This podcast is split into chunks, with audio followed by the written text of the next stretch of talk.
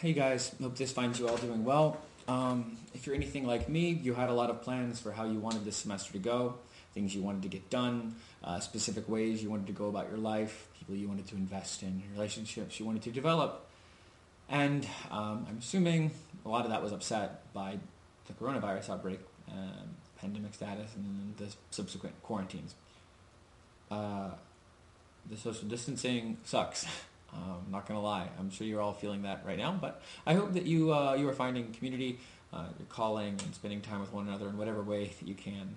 Um, but still, I'd imagine most of your plans for this semester have been kind of thrown out the window. That's certainly a position I find myself in. Um, as we've been reading through the Psalms, uh, Psalms 2 has always stuck out to me. It's got some kind of strange language in it about uh, all these kinds of violence, which I don't find super uh, applicable here, but the metaphor is still the same, uh, that the, the humbling effect of God's power. Um, so I'm just going to read that and talk about it for a second. Why do the nations rage and the peoples plot in vain? The kings of the earth set themselves and the rulers take counsel together against the Lord and against his anointed, saying, Let us burst their bonds apart and cast away their cords from us. He who sits in heaven laughs, and the Lord holds them in derision.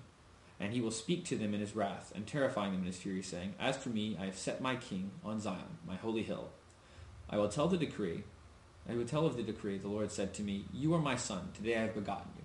Ask of me, and I will make the nations your heritage, and the of the earth to your possession. You shall break them with a rod of iron, and dash them to pieces like a, pot, like a potter's vessel. Now therefore, O kings, be wise. Be warned, O rulers of the earth. Serve the Lord with fear, and rejoice with trembling. Kiss the Son, lest he be angry, and you perish in the way. Uh, for his wrath is, wrath is quickly kindled. Blessed are all those who take refuge in him. And uh, I mean, I'd, I'd, imagine we're all kind of feeling a little bit of that right now. Uh, uh you know, the, the, the, world is kind of crazy right now, um, and we have been humbled by like natural circumstances. Like a disease has broken down most of our plans for the semester. Um, one thing that is comforting is, as God says here, uh, you know, he's, he's established his king, King Jesus, on Zion, and, and he has dominion over the world. Uh, even all of this terrible stuff as it goes on, God is still in charge. Um, and so even as we are humbled by the, the scale of this particular human tragedy, uh, God's got it. And that's important to keep in mind uh, as we go through this. I think there's probably not much more important to bear in mind. Um, good luck. Godspeed to all of you.